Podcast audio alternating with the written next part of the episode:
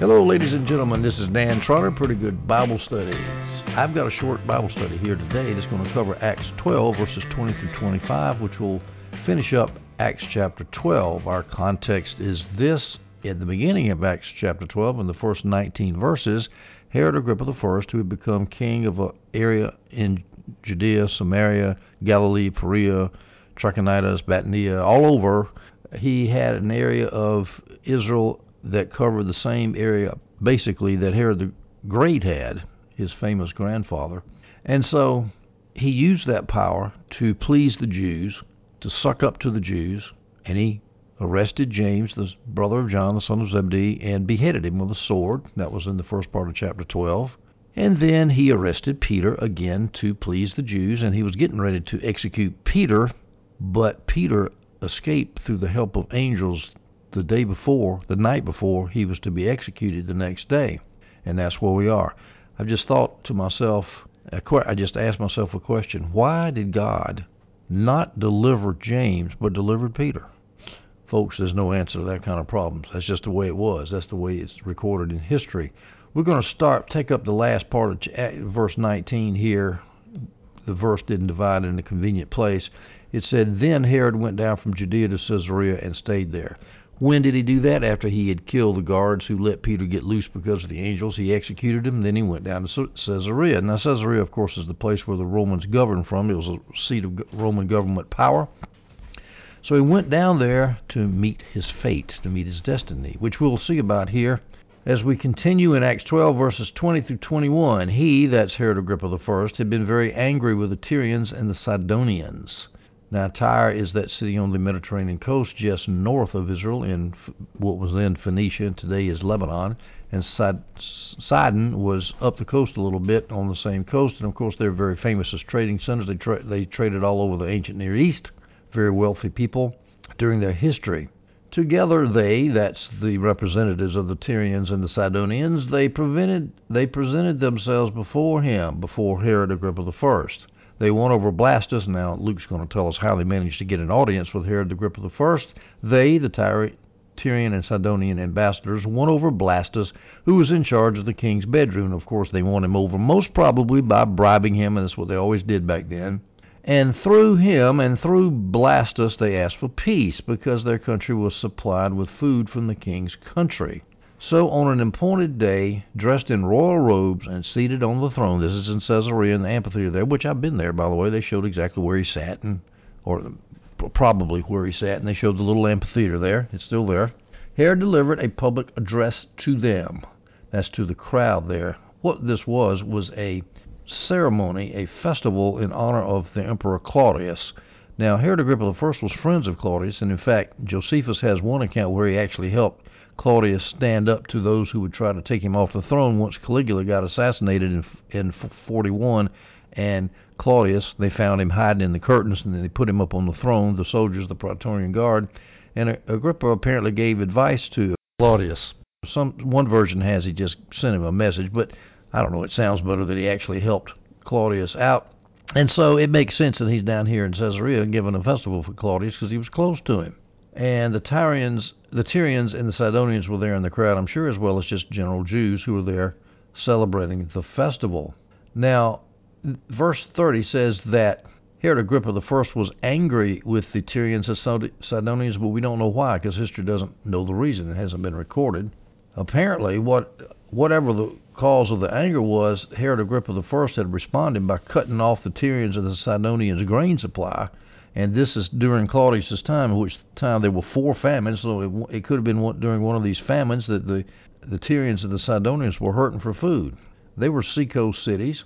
Where did they get their food? A lot of their food came from the fields of Galilee, which is right to the south and to the east. And so this is not good to have their food cut off. So they they needed it badly. Here's a verse in 1 Kings 5:11 that shows how much the Tyrians depended upon the Hebrews, the Israelites, for grain, for food. 1 Kings 5:11. And Solomon provided Hiram, that's the king of Tyre, with a hundred thousand bushels of wheat as food for his household, and a hundred and ten thousand gallons of oil from crushed olives. Now think about that, a hundred and ten thousand gallons of olive oil? That's expensive. Solomon did this for Hiram year after year. So you see, just as the shores of the Pontus, the shores of the Euxine, the shores of the Black Sea were the breadbasket for Greece, and just as Egypt was the breadbasket for Rome, Italy, so was Galilee the breadbasket for Tyre and Sidon too, I'm sure, because they were just a little further north. And so this was a big deal. And so they were all sitting there in Caesar, in the little amphitheater at Caesarea. They're going to get a, hear a nice speech about how there's peace between Tyre and Sidon.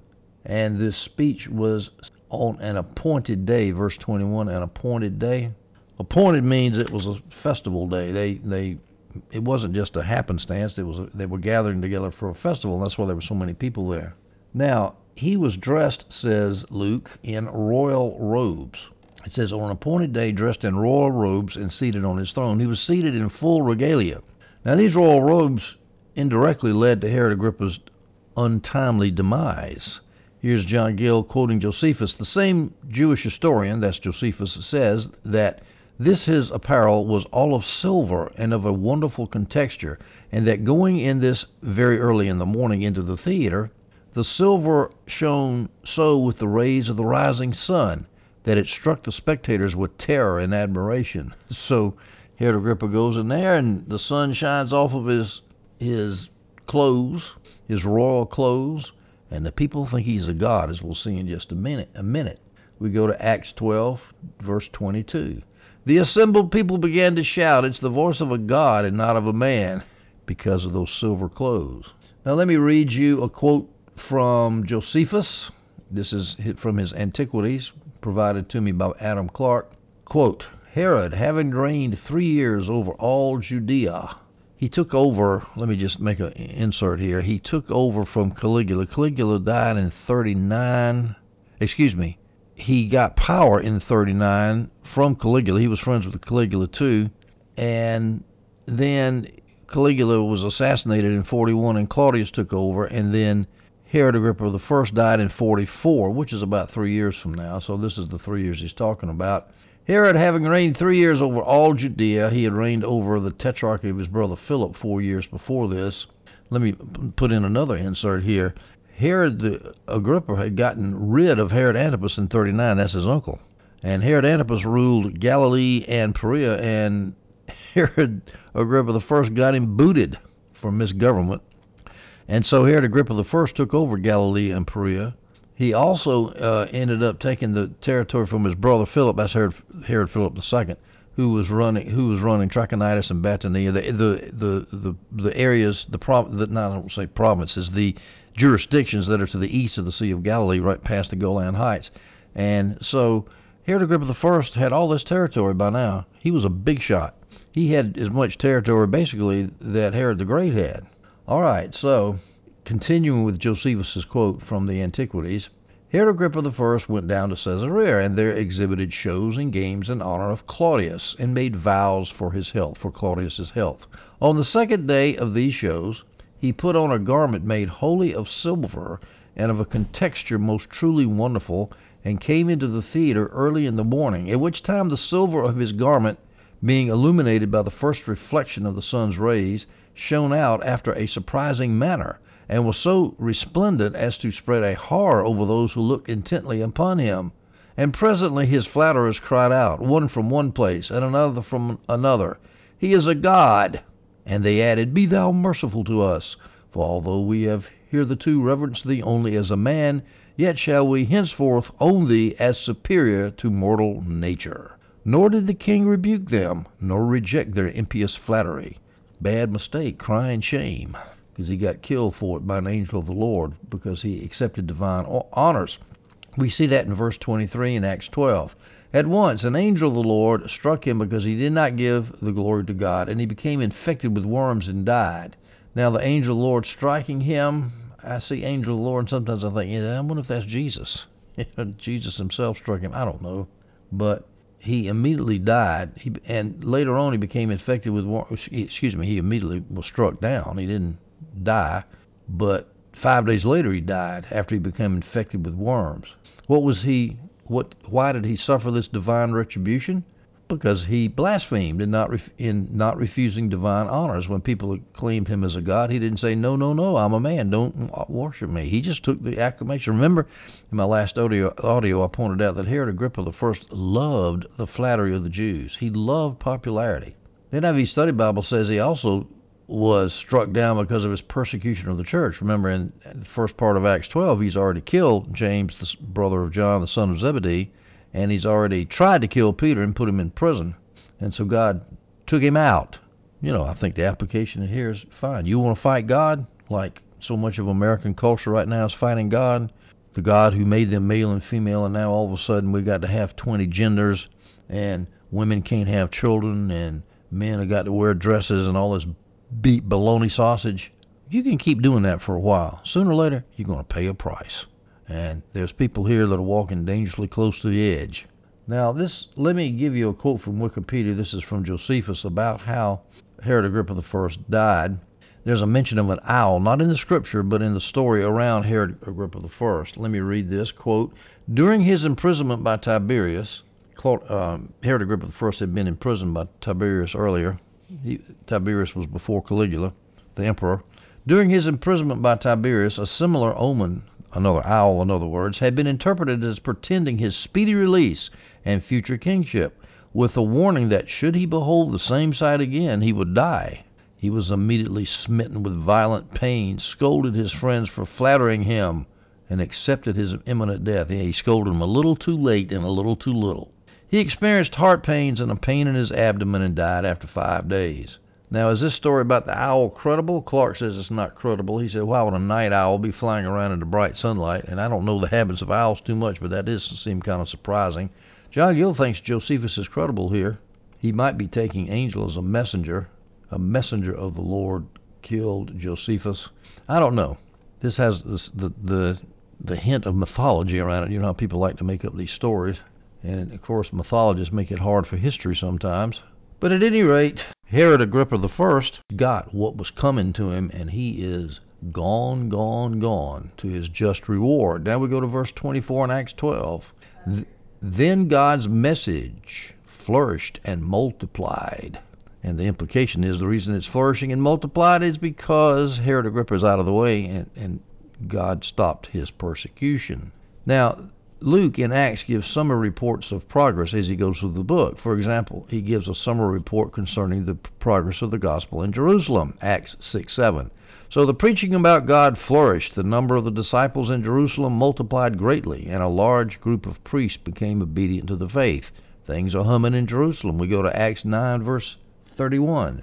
So the church throughout all Judea, Galilee, and Samaria had peace. So now we're talking about the church not only in Judea, but also in Galilee and Samaria had peace, being built up and walking in the fear of the Lord and in the encouragement of the Holy Spirit, and it increased in numbers. So Luke is careful to report the growth of the church, not in one building, but over whole areas of Judea, Samaria, and Galilee. And once again, right here in verse 24, he says God's message is flourishing and multiplying. Now, persecution often has that result. The church, the church grows very fast, but we need to consider that. That's because of Tertullian. He says the blood of the martyrs is the seed of the church. Famous quote, and everybody quotes it all the time. And pretty soon you get the idea that persecution always results in church growth. No, it does not. And the classic example of this is Persia in about in the first few centuries after Christ. I think it's about 400 or so. I think the church was wiped out over there in Iran because there's a lot of persecution against the churches. It was as ministers of the gospel were trying to get it established there, and the government stomped it out. That's all right though. Sooner or later, Iran's going to be serving Christ just like everybody else is. There's already many, many reports of people getting saved in the middle of that Muslim stronghold over there. Now, not only did Herod Agrippa's the first death allow the church to grow, but also the way he died might have encouraged that church growth because it was quite a remarkable sight to see a man receiving the honors of a god and then five days later he's dead. People are going to say, whoa, and all of a sudden the Christians are saying, well, yeah, you know, he put Christians in jail. That's what happens when you put Christians in jail and when you execute Christians. Bad things happen because those guys are serving the God of the universe. So maybe you better repent. That might have helped the church church growth. We go to verse 25 and we'll finish up Acts 12. After they had completed their relief mission, Barnabas and Saul returned from Jerusalem, taking along John, who is called Mark. Now, this is referring back to the relief mission in Acts chapter 11 in the previous chapter. The church at Antioch was raising money because of a famine that occurred during the reign of Claudius, and they were taking money to the poor, poor Jerusalem believers in Jerusalem, where they collected everything according to all according to their ability. Let me read that verse, Acts 11:29 through 30. So each of the disciples, these are disciples in Antioch, according to his ability, determined to send relief to the brothers who lived in Judea. They did this, sending it to the elders by means of Barnabas and Saul. And so Barnabas and Saul had gone down to Jerusalem carrying the money. And I failed to point this out when I was in Acts 11. You, you never see somebody carrying an offering by himself. They're not going to set anybody up for accusations of thievery, and they're not, not going to allow the possibility of thievery. Barnabas and Saul went together. They were accountable to each other. And now they've returned back from Jerusalem. They're back in Antioch. Now, there is a textual problem here. The Holman Christian Study Bible doesn't say Barnabas and Saul returned from Jerusalem, i.e., to Antioch. The Holman Christian Bible says this Barnabas and Saul returned to Jerusalem, which makes no sense to me. The NIV has from Jerusalem, which does make sense, but the NIV margin has says that some manuscripts say to, and those manuscripts must have convinced the the translators of the Holman Christian Study Bible to put to in the text. But to doesn't make any sense. As John Gill points out, they were sent from Antioch. Why would they not return to Antioch? To Antioch from Jerusalem. So from is really what it ought to stay here instead of to. Now, when they came back to Antioch, they carried somebody who was from Jerusalem, namely John Mark. John, who was called Mark. Now, Mark's already been mentioned before. Let me give a brief bio of Mark. Some people think he was the guy that was in the Garden of Gethsemane who wrapped himself in a linen cloth, who was wrapped in a linen cloth, followed Jesus, and then when he got caught, he escaped by letting the linen cloth drop off of his body.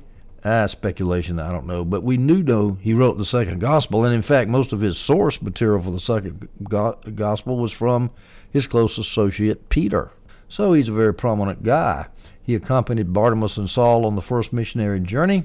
And then, of course, as you know, he abandoned that first journey at Pamphylia on the co- southern coast of Anatolia, and Paul got ticked off about it and said, Nope, it's not appropriate that we take him on the second journey. And so Paul lost not only John Mark, his companion on the first journey, but Barnabas, who was John Mark's cousin, and Paul's good friend there at Antioch. Barnabas went and did a separate missionary church, missionary trip to Cyprus, which is really kind of sad, really, because Paul and Barnabas were so close in Antioch. I mentioned earlier that Mark was closely associated with Peter. Let's read. Everybody says that all the time. How do people know? Well, here's 1 Peter 5:13. The church in Babylon, also chosen, sends you greetings, as does Mark, my son. Of course, son shows intimate fellowship there. John Mark's mother, Mary, had a house in Jerusalem, Acts 12:12.